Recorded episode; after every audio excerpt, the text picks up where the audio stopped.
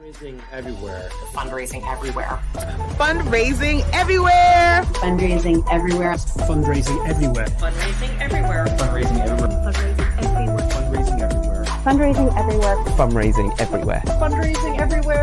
Fundraising everywhere. Fundraising everywhere. Fundraising everywhere. Fundraising everywhere. Fundraising everywhere. Fundraising everywhere. Fundraising everywhere. Fundraising everywhere. you need to add me in there. Welcome to the Fundraising Everywhere podcast, where we give you a glimpse into one of our amazing webinars or conferences. You can check out one of our full sessions and get a 50% discount by using the code FEPodcast at fundraisingeverywhere.com. Yep, just head to the Fundraising Everywhere website and use the code FEPodcast at the checkout to get 50% off any of our sessions.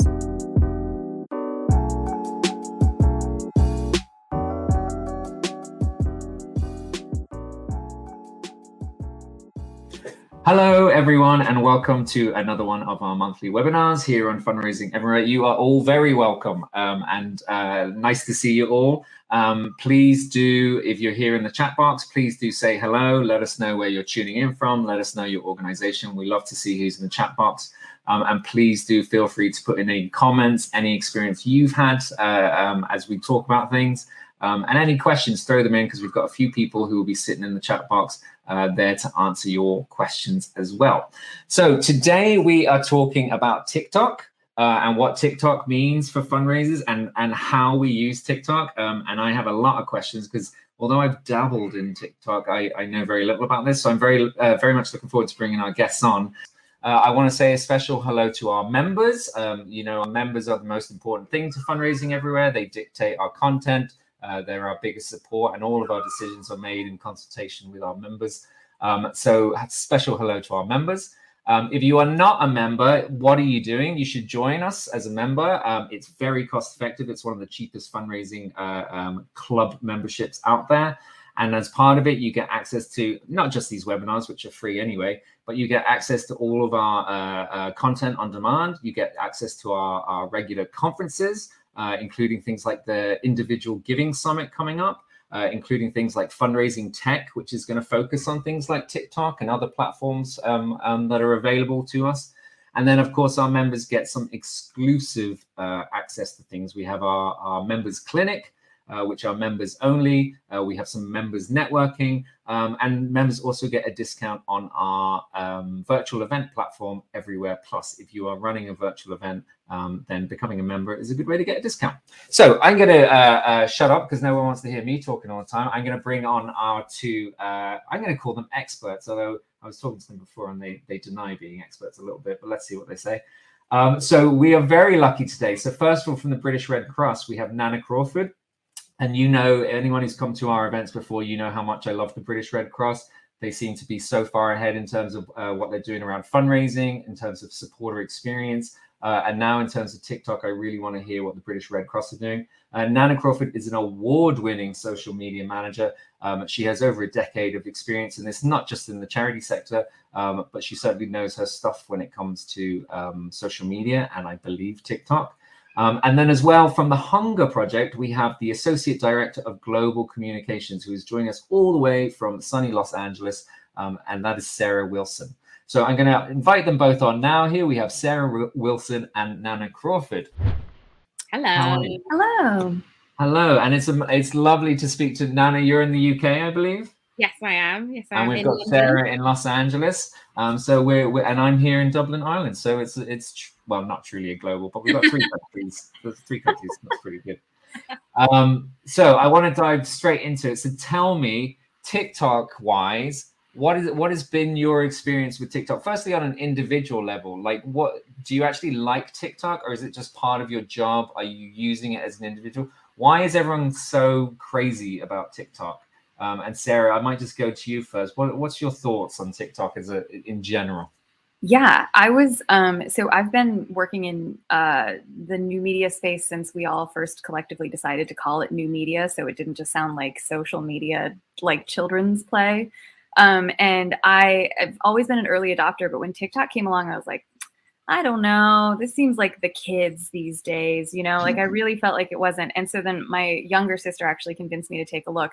So then, you know, hours later, I was like, what happened? I've been in TikTok. So I um I personally really took to it. Um I I think what I love about TikTok personally is um it's like a window into people's lives globally in a way that is less curated than a lot of the other platforms.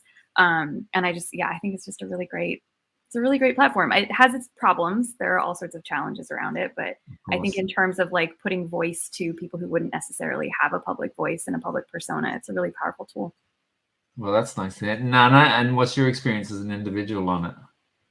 So, what I really love about TikTok is that you kind of get unfiltered personalities. I feel like before TikTok, there was a lot of you got a sense of people pers- people's personalities, but they were very curated, you know. Whereas on TikTok, I've I follow people that are just so out there, and when I look at their Instagram, they're so different. You know, Really? what, yeah, what they do on TikTok is so pure, so unfiltered. I follow so many great women that just kind of, you know, don't care about hair and makeup. They will just come on TikTok just to talk about the day that they're having and the experiences that they've had. And that's what really drew me to it. And that's what I really liked about it. And I thought to myself, kind of not just on a personal level, but on a professional level, like, is this a space? To create almost like a personality for the British Red Cross that's really mm. different and really relatable to that audience. And that's what really attracted me to using it. Do you think part of that is because it's a new platform? Do you know, like when when these when these social media platforms come out, they always feel a bit more almost equitable, and mm-hmm. people have that voice, and you're discovering new things, and then slowly brands come in and ruin it for us all, and it goes all ad- advertising and all polished and stuff like that. Do you think TikTok will just go that way, or or is there something really different about it because of the format of these quick videos that are just coming through in, in different ways? I like that you asked two brand managers. yeah, are your brands ruining it? Is my question. Um, so I think with any social media platform, there there's always going to be that space for advertising and monetizing, like whatever channel that you're on.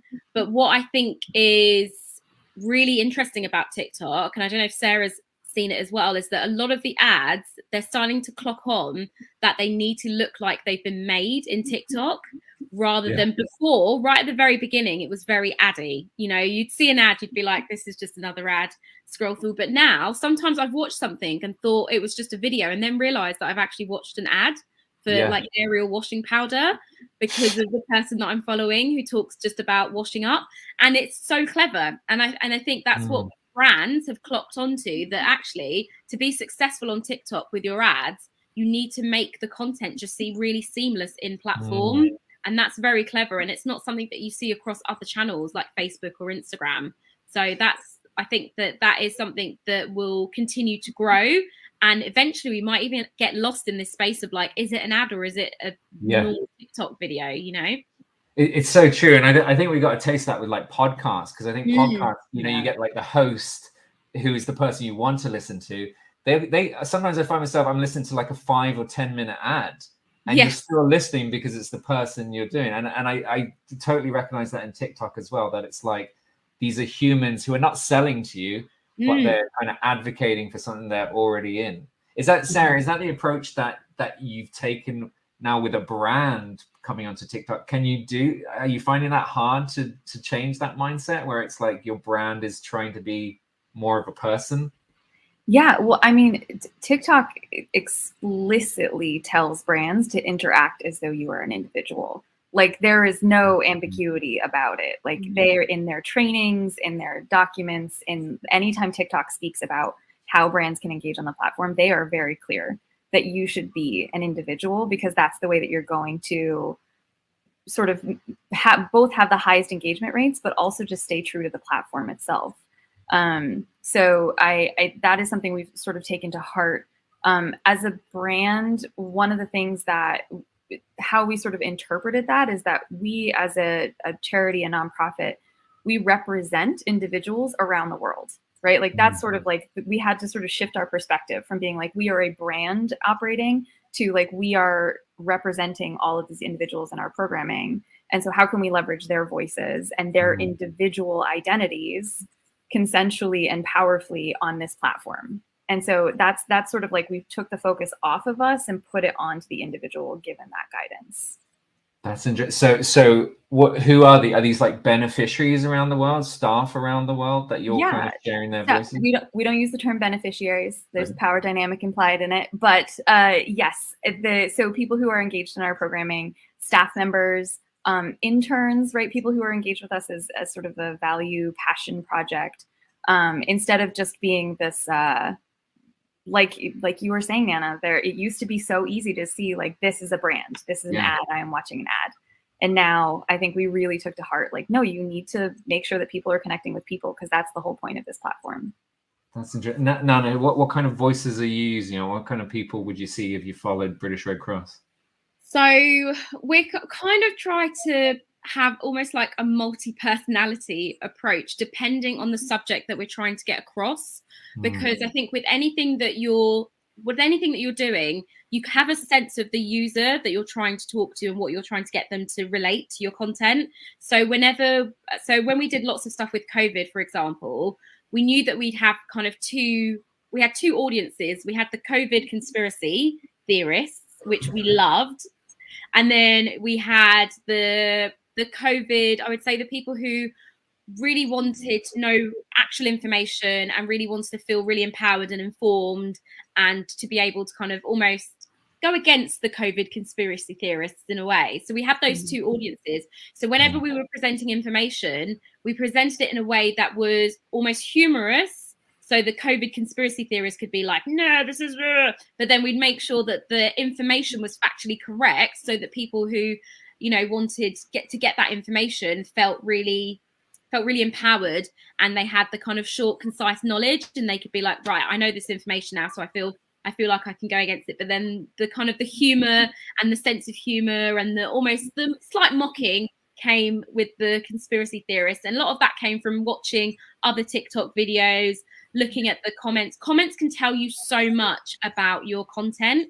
So i Mhm. always say to people don't ignore the comments even if they are sarky or like quite negative you can get a sense of right these are the people that are actually seeing my content and if i don't want these people to be seeing my content what is it that i can change to make sure that i can target the right type of audience as well? So don't ignore the comments. And even if it is sarky and if it is even if it is people telling you that you're trying to be cool but you're not quite cool you can just be like you know what? I'm almost there so just calm down.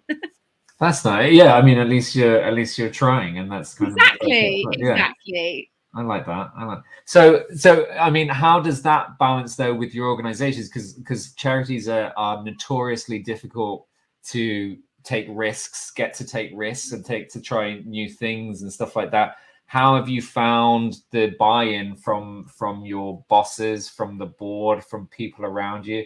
Uh, I mean, I know British Red Cross. Uh, I always think you, we've had your innovation team on our on our events and stuff like that. So I know you're quite innovative. Sara, I'm guessing you're innovative, but what what's the consensus like in the place? Are people a bit cynical about it, or is everyone very supportive and, and willing to take part in it? Uh, I would say uh, maybe not cynical, hesitant, skeptical, Mm. withholding, reserved. Those sort of like not as many judgment, but a little bit of that like hmm, sort of feeling. Yeah. Um, I I myself actually I will count myself among those people who initially felt like I do not understand what the value is to have a truly democratized brand identity Yeah. in this space. I was like, what's the what is the point of that when what we're trying to do is deliver like a fundraising message, right? I don't Yeah. I don't necessarily like I completely agree with what you said, Nana, about the comments, which is like a lesson I learned um as we went along. Uh but I I couldn't see the value at first, really. Um, given the fact that we had all these other platforms and it's, you know, you look at it logistically, maintaining it was sort of a Yeah. okay, we already have to, I'm already advocating for rethinking the way we think about our budget and how, like, and shared media strategy is a valid part of a, a healthy media strategy, of a healthy fundraising strategy. Um, I hired someone into a, a marketing officer position who was like, just hear me out. just hear me out. Like, we're gonna TikTok. And I was like, I'm not dancing. I'm not. Is, is that the phrase they use? We're gonna TikTok. How old? we're gonna? TikTok. I'm sure she didn't say that. That I'm like the old person. She's like, all right, grandma, we're gonna TikTok. I so I was I counted myself among those people that really needed convincing into this. Um Yeah. and then she she did an amazing job. I was like, give me a pitch deck, like show me what it is. And she uh, really opened my eyes. And one of the things I've really valued um, about our this platform is we really focus on young leaders, like young voices. It's a big part of our programming. It's a big part of like we have a whole youth component to our advocacy and fundraising. And really, this this has tied those like programmatic youth and our fundraising advocacy youth into each other's circles and realms in a way that I did not foresee at all. Um, and so that that really was for me like the big pivot. And I was like, okay, we're connecting. We're we're using this as a platform to connect people who have shared values but wouldn't have necessarily interacted with one another um, so clearly and so directly. And then I took that and sort of advocated upwards into our board. So buy-in buy-in is hard but necessary um, Yeah. at the higher levels. And you're speaking to someone who got bought in. I got you- bought in. You were converted. You are now like Now I uh, can uh, TikTok. hello, fellow kids. Oh wait, Yeah, music band. Nan, music. but Nana, fr- from your point of view, what was the support like in British Red Cross? Because you guys are pretty. You, you guys take risks and try new things a lot. Was it a pretty easy sell? So I would say it was because I am an avid risk taker. I like to take risks and I don't mind failing because you can learn a lot from things that don't go, you know, don't go the way you think they might go. Um, but I don't just, you know, just jump in straight first and don't think about the consequences. So when we joined TikTok initially, we did join, but we didn't post anything for months because we were just observing the platform. We were trying to find our space, trying to think about what kind of content we were going to post on there. We also like wanted to have a moment to launch rather than just launching with nothing essentially. And I think what was really good for us is that other national societies, other Red Cross societies had already started using TikTok and they had already started sharing, you know, their results and what was really working for them. So when we were on the platform, I was able to kind of take a bit of their learnings and think Mhm. about how does that apply to the British Red Cross and come up almost with like my own strategy for how we were going to essentially use TikTok for for the Mm. British Red Cross. And I would say one thing that I'm really thankful to have is really really good support from kind of senior leaders and they trust me to do my job because I do it well. And I think when you trust someone to do their job and they do it well, you can feel safe in the knowledge that you know I have the the best interest at heart for the British Red Cross. And something that I remember saying when I first joined the organization was like, this organization is like super old, and I would like to make it like really cool and a bit trendy and just, you know, a bit like, oh, is that the British Red Cross? And that was always one of my goals. And the fact that I can do that now, or have done that, has been a mm. huge success for me. And that is because I've been trusted to do that. So if you have teams that, you know, you've hired, trust them because you hired them for a reason. So you can't hire a team or hire someone and then think, let me just micromanage them just in case. It's like, no, you know, you hired them, trust them, let go a little bit and let them do their job.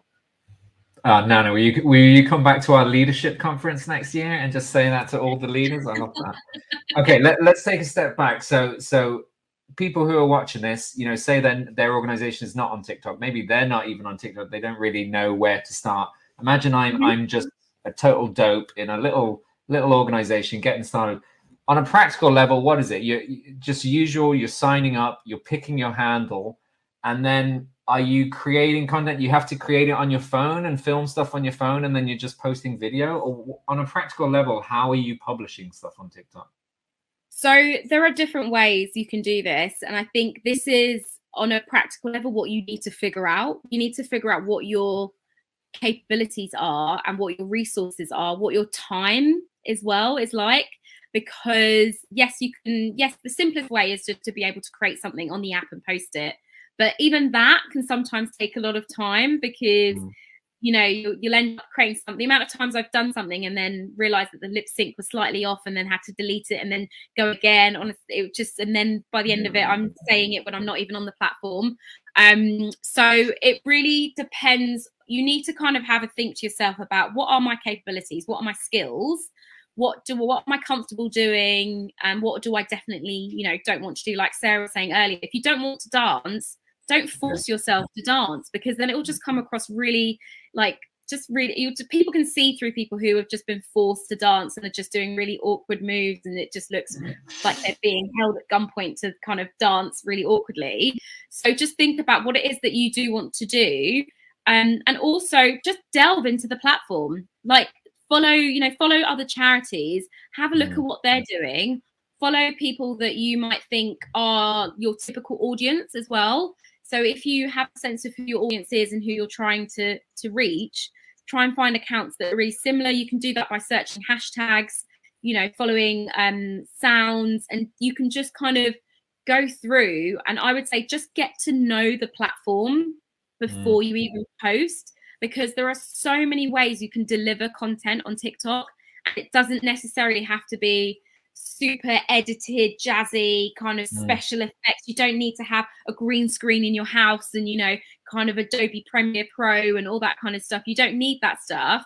But also, if you're really into doing kind of graphics and animation, there's a whole, you know, TikTok animation series on there. Mm. So you can have a look on there and be like, okay, we really want to do animation. We can do animation really quickly. Let's see the kind of content that people are doing. And I would say that that's the first thing you really need to think about. What is how much time do you have to create mm. content mm. and what is your skill level? Because once you can answer those questions, then you can start to think about how much you want to invest in the platform and then kind of go from there. That would be my sort of like advice. So before you even jump in, just take a step back and just assess assess where you are and how much time you can dedicate to it. That's interesting. So, Sara, do you think you could? Is this something that we can just dabble in uh, in a couple hours a week? You know, say if I'm a fundraiser who's who's working 50 hours a week because none of us work, work what we're supposed to work, and and we're doing it as part of everything else. Is it worth us doing this if, if we're just doing it as a little bit, or do you really need someone on this full time? Like, can you do this at different scales? I think like listen about to what Nana said about the ads, right? Like authenticity is the name of the game on this platform. And even if it is performative authenticity, which I know sounds contradictory, but that sort of like, hey, I'm just casually telling you about this soap I use. Like it's, you know, it's still that often it, people can tell when you're authentically engaging or exactly like you're doing a dance and you don't want to do it so mm-hmm. I would say no, I don't think dabbling on this platform, I don't think dabbling in shared media in general is a sustainable strategy. Like when people yeah. are like, we have a part-time intern who does our social media, I'm like, well, it's a good thing you don't like the internet because you're not going to have a great strategy. Yeah. You're not going to have a good turnout. Um, and so I don't think you can do it casually. And I think that, but I do think you can set yourself up for success so that it's not overwhelming. So mm-hmm. exactly what Nana was saying, like know yourself, first things first, what's the content you have that you think is compelling in these like snippets? Most charities, nonprofits, they, you know, we're very good at writing grants. We're very good at talking to the people who we need to talk to right around us. But in terms of communicating out dynamically, quippy, like elevator pitch sort of video content, that's a relatively new piece of like a new asset that's coming up. That's not yeah. something that we all have prepped. So like know yourself, and create a resource bank. Then no no TikTok. Great. Follow the hashtags that you need to follow. Follow the people that you need to follow. Like definitely do what you can to set your brand up for success. And then from there, it's like even if you're doing it, you, I mean, you could do a post a week, you could do a post every two weeks, but like consistent engagement as an individual, as an entity, is so important. Like even if you're just stitching, right? Like there are ways to engage that's like if you don't know what stitching is, it's using someone else's video and then just like having your own video next to it. That in and of itself is it's twofold. One it's showing engagement on the platform and it's low lift but two tiktok is really different from every other platform in that it's it's algorithmically focusing on the subject matter not the the subject like not the user. So mm. like on instagram if you follow a user instagram's like i'm going to show you your friend that you engage with the most first, and then your friend you just followed second, and then an ad third, like universally. Mm-hmm. Like open your Instagram and you'll see that every time. And TikTok is completely different. You're like following a user and it goes, great. I might never show you that person again, but I will start showing you things that they've been talking about that are similar. So it's really, really, really important to get yourself tied into those thematic conversations. So following people who are in your realm and making sure that you're producing content that's similar to that means that anyone who follows them, as long as you've like made that connection to your content, that's an add-on to your potential audience.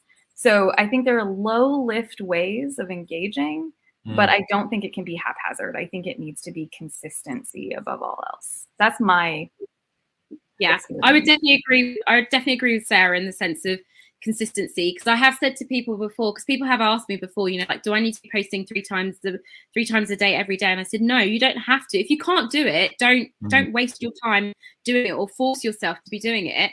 If you can post twice a week every week then do that. You know and for us as the British Red Cross that is always our our kind of that's our minimum now. We post at least twice a week every week.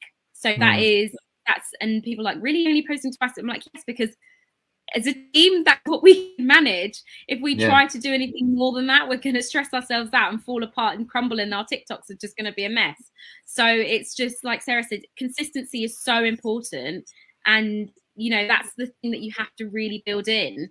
And the more you're consistent, the more information that you'll sort of get back from your users as they come on and you'll kind of look in the analytics and you'll start to see right this is the best time for me to be posting because i'm consistently posting at this time and people are actually online at this time so it is really important for you to be consistent even if it's not as frequent as you want it to be but mm. consistency is really important I mean, twice twice a week sounds manageable. Where when you've got, I mean, the videos sometimes are only ten seconds long, or thirty seconds long, or a minute long, or whatever. So that that sounds manageable. And not to put words in your mouth, but I, it's something that comes up on fundraising a lot. Is how often do you email? Mm-hmm. How often do you do this?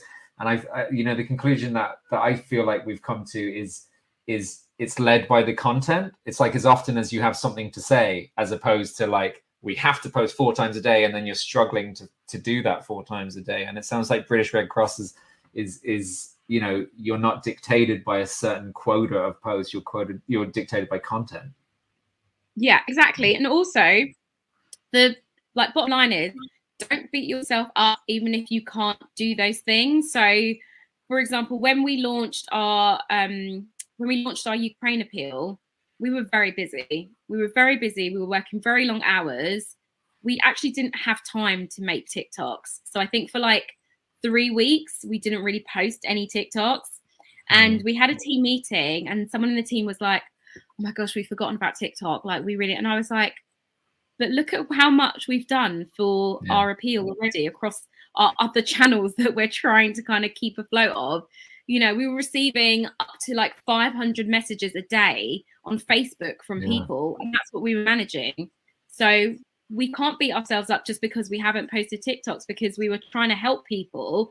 And ultimately, that is what we want to do. We want to help people and as many people as we can. So if if it means that times we have to take our shift away from TikTok and move on to mm. helping people on other platforms, then let's not focus on the fact that we haven't posted a TikTok and let's focus on the fact that we've helped X number of people on Facebook and we've been able to help people get in touch with family and you know that kind of stuff. Let's celebrate those wins and not look at the fact that we haven't posted a TikTok in three weeks.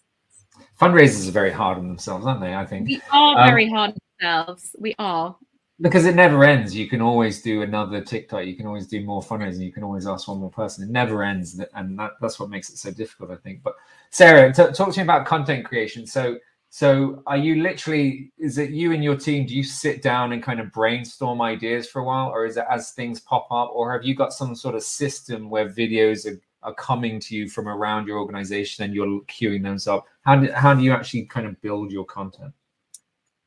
Yeah, it's um so we one of the first things we did was sit down and uh, you know we put together a tiktok strategy. This was again part of me being enrolled into the whole process.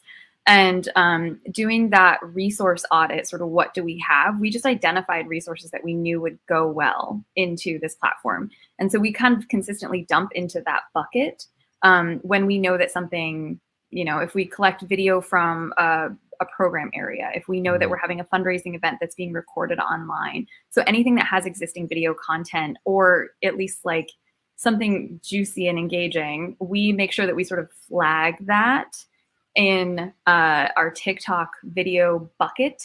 And then we go about the process of assigning people to create that. So whether that, whoever that might be, if it's someone like our video editor putting together a video based on content that we had recorded from another event, great. If it's a staff member recording this quote or doing a trend, great. Like we kind of, so we start from the resource first and then we sort of assign it out to individuals. Um, but we really keep ourselves limited because of that sense of overwhelm. So we only focus on certain, like we do day in the life of people in our programs. We do sort of broad based brand awareness as needed, sort of like what are we as the Hunger Project? Um, we do days of significance. So we'll do, you know, whatever it is like International Women's Day.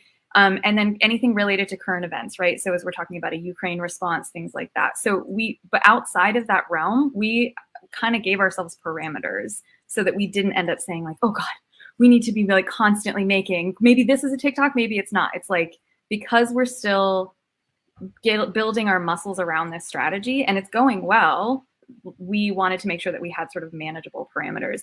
Um, couple of like quick things that I will say for anyone getting started with content is, and again, TikTok is very open about this. They uh, they actively elevate people who make content in app. So like if you know you're going to be showing a video that wasn't made in the app, use the green screen. like they they like actively using the tools in the app, the algorithm benefits you. Like they show Oh. you more and more. They want you using the app. They want you so you can create content in Adobe. You can create content wherever. But TikTok is very open about how they want you to be making this in the app. So whatever you need to do to make that in the app, that's the thing to do. Um, and then, uh, Hmm. yeah, I mean, I don't know if that And, and is that does that have to be on your phone, or is there? Excuse my ignorance, but is there a desktop version where you can edit through TikTok on that? Not let- that I've experienced. The, the look on both your faces were just like you are. Well, because we're both like, is there? I don't think so. I know. I was about to say, is Sara going to tell me that there's a desktop version that I haven't been using this whole time? So, so, you, so you're literally you know, it benefits you to literally edit these things. I mean, and the, the TikTok editing tool is really good. You know, make Mhm. does make it really easy to to add cool effects and make it look really good. But but you actually are rewarded for using that as opposed to editing it elsewhere. That's Yeah. really interesting. and brands brands that are much larger like i think british red cross has enough of a following is active enough and has had enough success that it might not show it might be negligible in terms of whether that's created on or off app but if Yeah. someone is trying to get started like you follow the rules to a t they want Yeah. entertainment they want you to use their audio they want you to use the in-app editing they want you to record like that they want you to use hashtags and they want you to tag people. Like those are the things they want because they want you to be like i said in the beginning they want you to engage like an individual. They want you to be mm-hmm. a person not a brand. And so if you use those tools and you engage that way and you're a really small account you're just giving yourself those like legs up into being the most productive getting in front of the most eyes that you possibly can You, you mentioned trends there and stuff. Nana, how much do you guys like try and jump on trends? Like, is that something you should be doing, or is the content all always coming internally, or are you reacting to a lot of things? Are you using that stitching stuff where you're, where you're alongside video? How much do you react to what's already out there? So the way we approach content is similar to what Sara's saying, but what we have is we almost have a list of subjects that we want to talk about on TikTok. How we talk about them, we don't have because that's where the trends on the platform allow us to be reactive.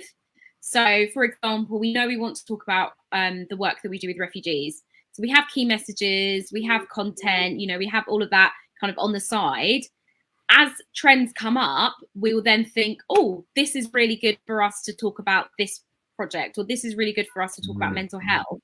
And that's how we do it. So we have our roster of like subjects, but we don't, we're not really strict on how we talk about those because that allows us to be really reactive with content and to try different things with the content as well. And also, like mm. Sara says, there will always be like new effects that come out, new sounds that are trending, new hashtags that are trending. So you don't want to be too rigid in your content.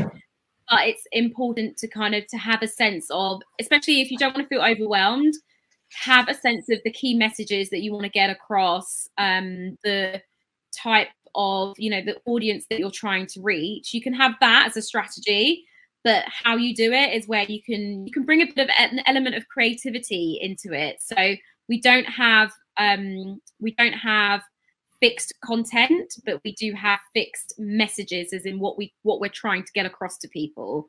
Um but how we play with the with the app and the different effects and the different sounds is the real joy for me and it's always really interesting because in the team we all have like our different things that we love about TikTok. I love dancing.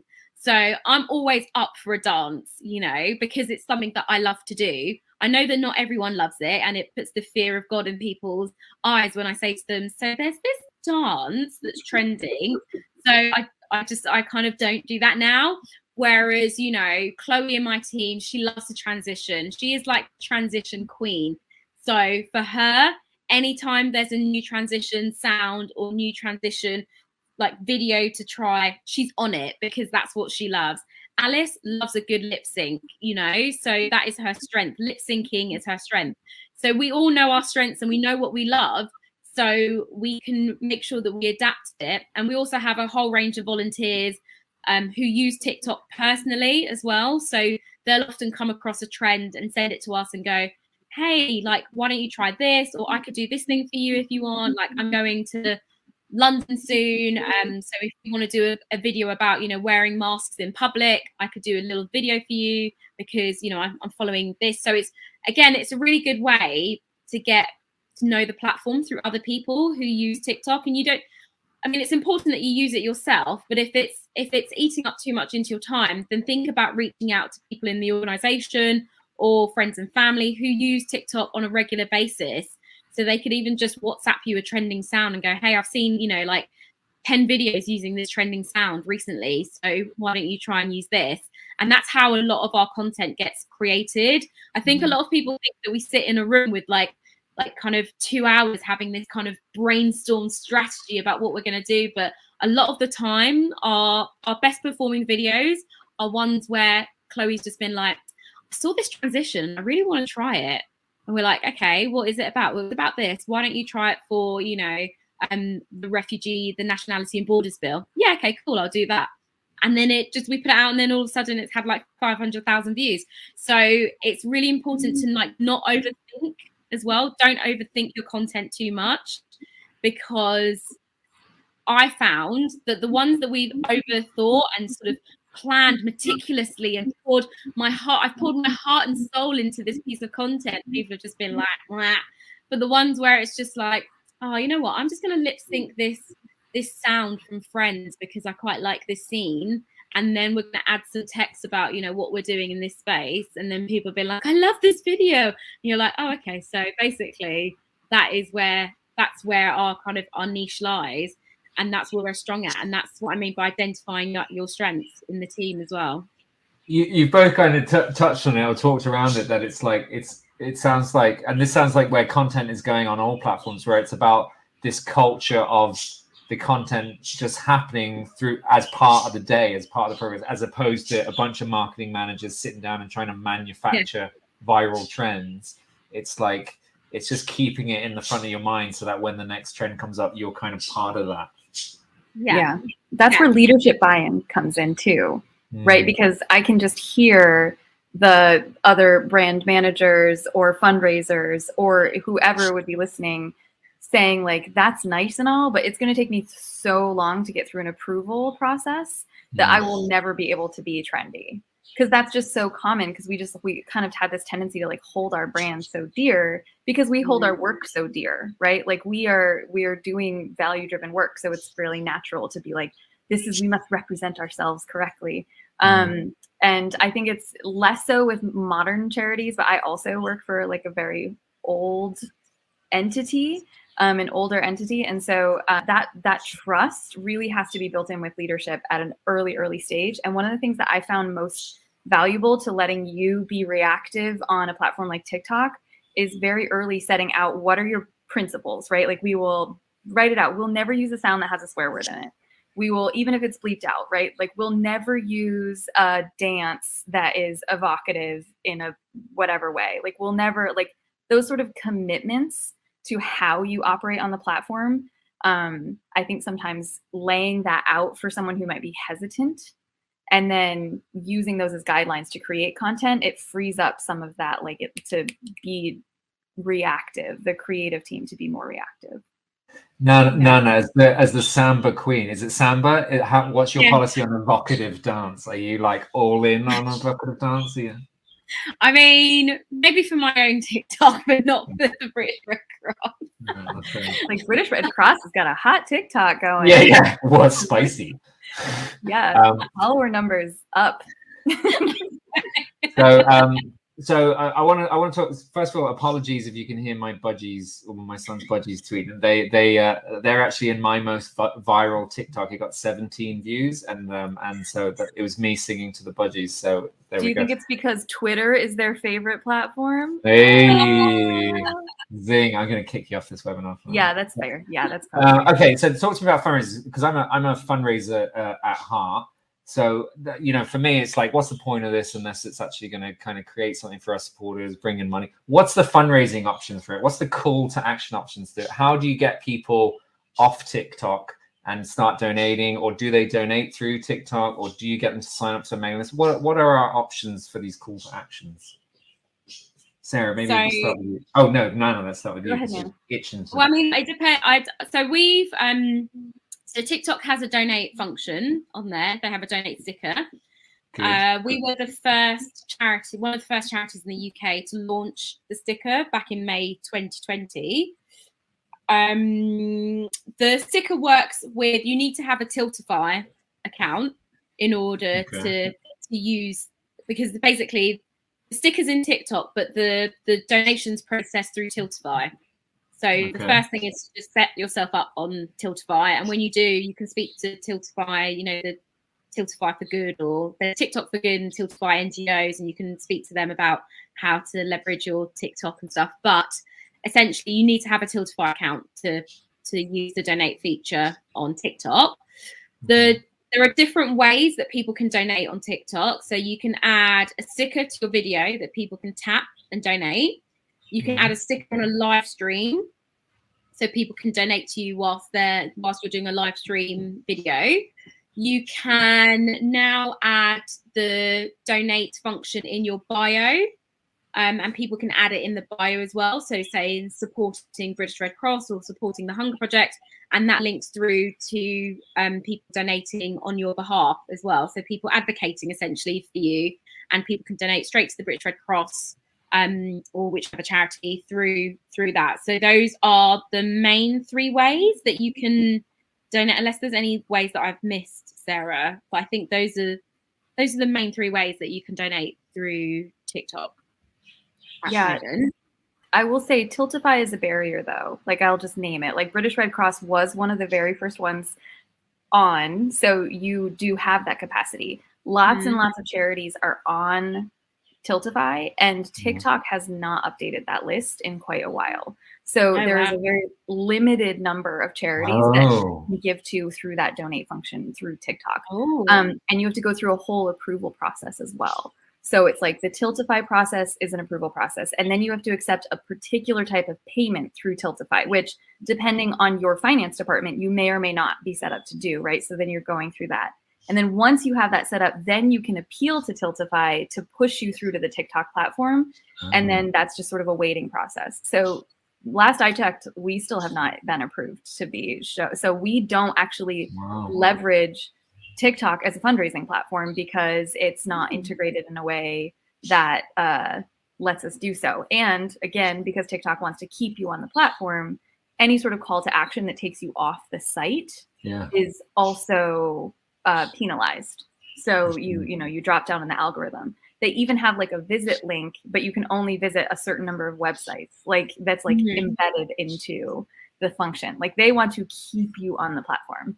Mm, So what is Tiltify, what is yes. the hung, sorry what is the Hunger Project's goal in it? What do you, what do you what do you try to get out of it? What do you measure and what do you you know what are your results? Yeah, so we measure views and engagements, um, and that has been really some of the best uh, brand awareness in terms of like a broad, broad-based brand awareness strategy. That's really where we focused on it. We actually got like a brand ambassador. We kicked off with this woman who's amazing. She lives in Zambia. Her name is Dora Nyambe, and she was our very first TikTok brand ambassador. And she has several million followers and is working in a rural community on the same sort of strategy that we use in our programming but is not directly related to our programming. We just sort of elevated one another's messaging, right? So it was a broad based bringing our brand to people who wouldn't have necessarily interacted with us through some of those traditional models, through a traditional fundraising model, through a traditional media or marketing model. Um, so we really focus on, yeah, that sort of engagement and um, with the purpose of like, we do this through education, through, as I said, elevating the voices of program participants um, and then just advocating for people to get involved right? So mm. calls to action around talk to your local representatives about x or see if your company has a matching program or you know those sort of additional calls to action for people to be online activists that doesn't necessarily have to be integrated into the platform itself. I'm sure tiktok will change this but right now i will say it's a pretty exclusive club and, and it does seem to be, I mean, with all these things, they change so quickly that it's kind of hard to keep up with it sometimes. Where, where do you guys keep up with it? Like, where do you get your TikTok news information? Like, what's a good resource out there? TikTok. Or do you, or you do lead the pack? TikTok themselves? TikTok, yeah. Because you kind of touched on that a few times, like TikTok very, very like Ouroboros. Like we're like, I don't know, TikTok. like, but you've kind of like mentioned like TikTok is very open and transparent themselves with how things work. So, do they are they quite supportive in the tools they give you and the tr- not training, but you know the resources to kind of educate you? Like, is TikTok helpful? Say, for example, compared to like Facebook, where people notoriously complain about how stonewalled they get from Facebook and how kind of difficult it is to get any uh, information from them. Is Nana, TikTok supportive to you as a charity? Nana, did you do the Elevate training? Is that so? I I helped deliver the training. Of course you did. What of a course you did. response, isn't it? It's like, have you done that? She's like, oh, did I invent it? Yeah, I did. yeah. Did I write the training? Yes, I did. No. Yeah. so there you go. I, I knew we had good guests. This is brilliant. So yes, so TikTok have a program, um, the Elevate program, where when you join the platform, you can take part in this program. I've never been part of the program, but like I said, I've helped deliver um kind of best practice and like best practice in terms of content and what to do with your channel. And I've been part of that in I think I've done two rounds of that. So um have you did you do the Elevate program? Yeah. So the Elevate training program is something that you can apply for as a, I think it's a CSO only. Like I, am not Mhm. sure that there's anyone else. I mean, you're the teacher. I don't know. Um, but you can apply for it as a charity, and then they um, they will show you sort of what are the basics of TikTok, what are its principles, what are the basic functionality. You know, everything from transitions to I don't know, animations, all of it. They walk you all the way through it. And then to tell you specifically how you can leverage it as a charity or as a, a CSO. Um, the part that we really valued that was so wonderful and where I found it very supportive was um, they gave you little homework assignments. It was like, okay, you're going to make X videos for this week. And the people who do it the best or the most compliant, we will boost, they put uh, advertising money Mm. behind your posts and um, which is great because again it's that like they know you're creating content on the platform. They know it's quality content because they've walked you through how to do it and then they're boosting it so it kind of gives you that like leg up. So Okay. that's one of the things i really recommend for anyone getting started is like right off the bat. And we we actually put representatives from eight different program countries um, into that training and so that it content can be made locally much faster because we want again Wow. to be elevating voices way more at the source than at that each HQ level. So So and and and just a little side question there. Do you have these kind of ambassadors posting directly to TikTok, or does everything have to come through you as the kind of central office? I mean, I approve the drafts. That's fair. yeah, I have to. I approve, but it's at the same Yeah. time. I I didn't for a long time. We like I said, we had someone managing it, and I had sort of like put it Yeah. in her hands. But now, yeah, it's coming through me. That's cool, and I like I like the sound of that Elevate program. That sounds really good. That sounds really good. yeah i've heard i've heard really good things about it and and I I still think did. teachers are really good. it's really it's a really hard thing to answer when people ask me about it because I'm Yeah. just like, well, I'm on the other side, so I don't know. But it's a really it's a really good program, and if and it's it was really nice when I when I did the two sessions. Some people from my sessions sort of reached out to me afterwards to kind of ask me more about like I didn't know you got homework until someone mentioned that like I've got some homework and I was like you get homework okay um and just to kind of help them with the transitions and with any of the effects and any of the features on TikTok so I'm always here to help I'm always here to help That's. You you, te- you you you mentioned ads there. Are you guys paying for ads? Are you putting money into this at the moment, or what's the balance between like free viral, uh, not whatever the word I'm getting, organic content? Sorry, very dead. Uh, organic content and and paid ads. Are you doing paid ads, or how are you finding they compare to each other? You know, people talk about Facebook. It's not even worth doing something unless you're paying anymore. You know, that's what some people say. What's the vibe on TikTok of of paid ads? we don't do we don't have like a always on paid strategy Mhm. um we have a we have a very good working relationship with tiktok and we've done different campaigns with them over the kind of course of the years that we've been on the platform to the point where i think a lot of the time if there is if tiktok are proactively promoting a message and trying to kind of make themselves look really good. If there is content that you can do to help with that, then that really works in your favor because you'll often find that they'll reach out to you. So, for example, when there was so much misinformation on the platform around COVID, around the vaccines, they reached out to us because they were just like, We know that this is the content that you love creating. We've seen some of your posts. We want to make an official kind of COVID vaccine page.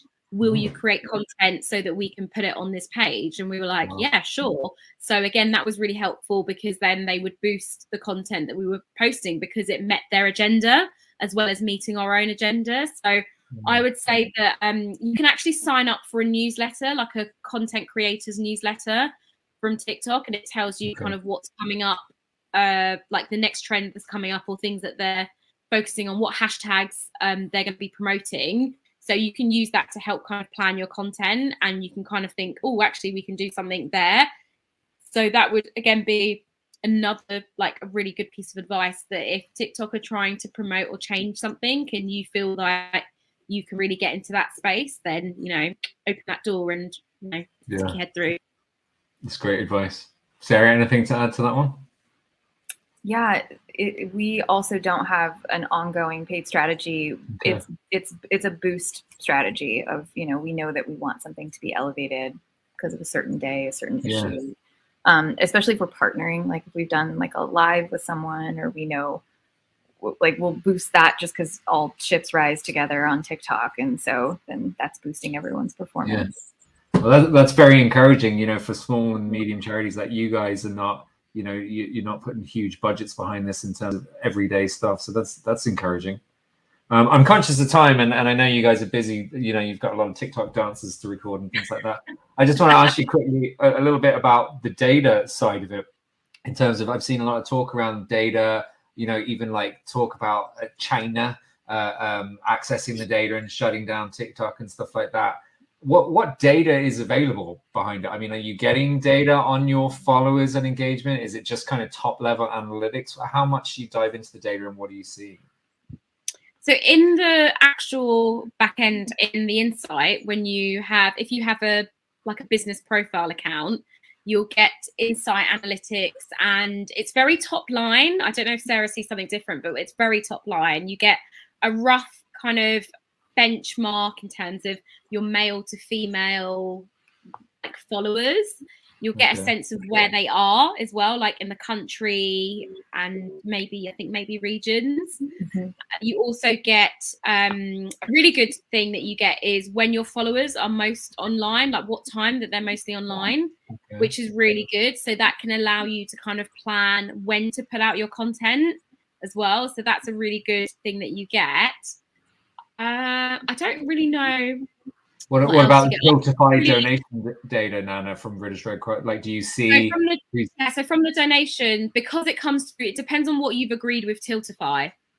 So it yes, it depends on what your Tiltify contract looks like. And like Sara was saying, we were in a very fortunate position because because our innovation team do a lot of gaming and they um, have done like gaming fundraising using Tiltify. So we already had that and we already had that profile. So when when it came to launching the donation function, it was actually a fast track for us because they were like, well, actually, you've raised loads of money through Tiltify already.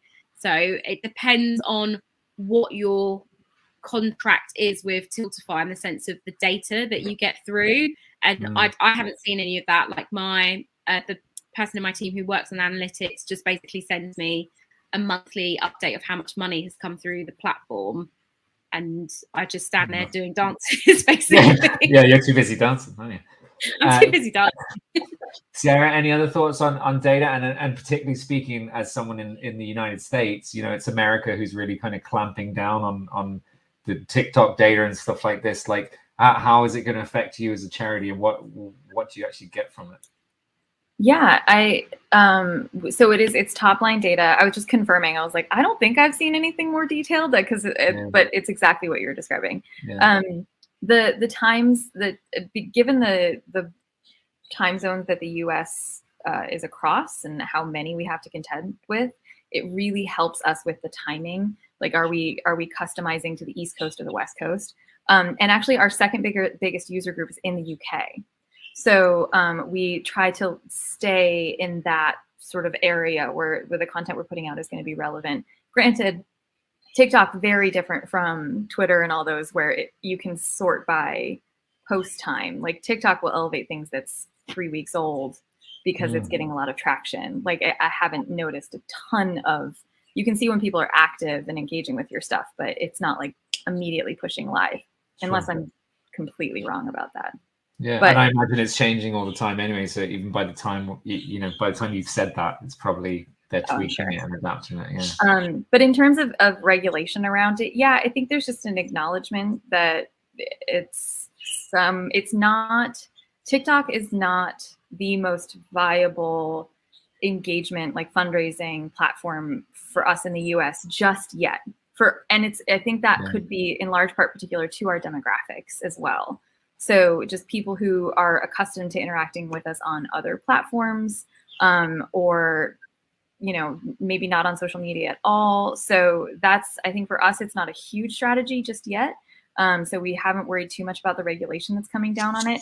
That being said we don't push it out really hard either given that right? It kind of does put us like a little bit limit our hands because we can't say like definitely follow us on tiktok if the Yeah. next day the fcc is saying tiktok is stealing your data it's the same it's very similar to the relationship we have with like cryptocurrency and crypto giving where we're like, this is definitely a way to engage with us. Oh my gosh, super easy, great and fun. Maybe I don't worry about what everyone is saying. Like, you know, we want to make sure Yeah. that people have the opportunities to engage with us without pushing them on to a person as Mm. like the primary way that they would engage with us. Nobody Sounds said it'd be easy. Sounds challenging. All right. Okay. We're, we're going to start to wrap up, but I want to ask you for people who are who are watching this, you know, either watching, uh, joining us live or watching the recording. Um, where where do they find you? I mean, I, I mean, I would say they obviously want to follow your TikToks because we can learn from from what you guys are doing and basically steal stuff that you guys are doing. But where's the best place, Sara, first of all, to get in touch with you, to follow you? Um, what what what social media and, and stuff like that are you are you on? Yeah, well, I mean, the Hunger Project accounts are the best way to get a hold of anyone who's trying to get a hold of me or anyone at the organization um, around this content. So on TikTok, we're just at the Hunger Project, no spaces, no Nice. dashes, nothing, very straightforward. Um, we're pretty much that across all social media. There's some exceptions where we might be Global Hunger Project. Um, but yeah, we, we try to be very responsive on all of our platforms, and that's probably the best way to reach out. Nice. So please, if you're watching this, please do follow at the Hunger Project. We're looking forward to seeing Sara dance in her in her Hey Cool Kids t-shirt. I'm definitely, it's only if Nana is like, here's exactly what you do to not look like a fool. yeah. Matt, Are you more of a sea shanty person or something like that? Maybe? uh, Nana, where where do people find you? What should people be following? So you can follow just British Red Cross, all lowercase, one word, across multiple channels. If you want to follow me in particular, then LinkedIn, you can find me on LinkedIn. I will usually either be posting about TikTok, but mostly about Samba. So if you want a little bit of Samba joy in your life, then you know, follow me on LinkedIn for that. Hell and yeah. occasionally, occasionally I'll give you some tips about work. This sounds great. And you and and tell me your your your most popular samba video. How well Yeah. did it do? So at the moment, it's at 4.7 million views on TikTok, and I think it got 1 million views on LinkedIn, which is pretty. Boom, big LinkedIn, samba no. fan on LinkedIn. There, there are a lot of Samba enthusiasts on LinkedIn, as I realised recently. Well, what you realize is all, people are people, you know, just because they've got a suit on, just because they're the CEO sign, we're all into the same weird stuff and we all like, we all get entertained by the same thing. So, yeah, great stuff. It has been an absolute pleasure and a wealth of information. I wish we had more time, and I'm sorry that I've kept you uh, basically a full hour. Um, but yeah, um, thank you very much for your time. Excellent. We definitely have to get you back for for like perhaps our fundraising tech conference, where I know we're going to be delving deeper into TikTok.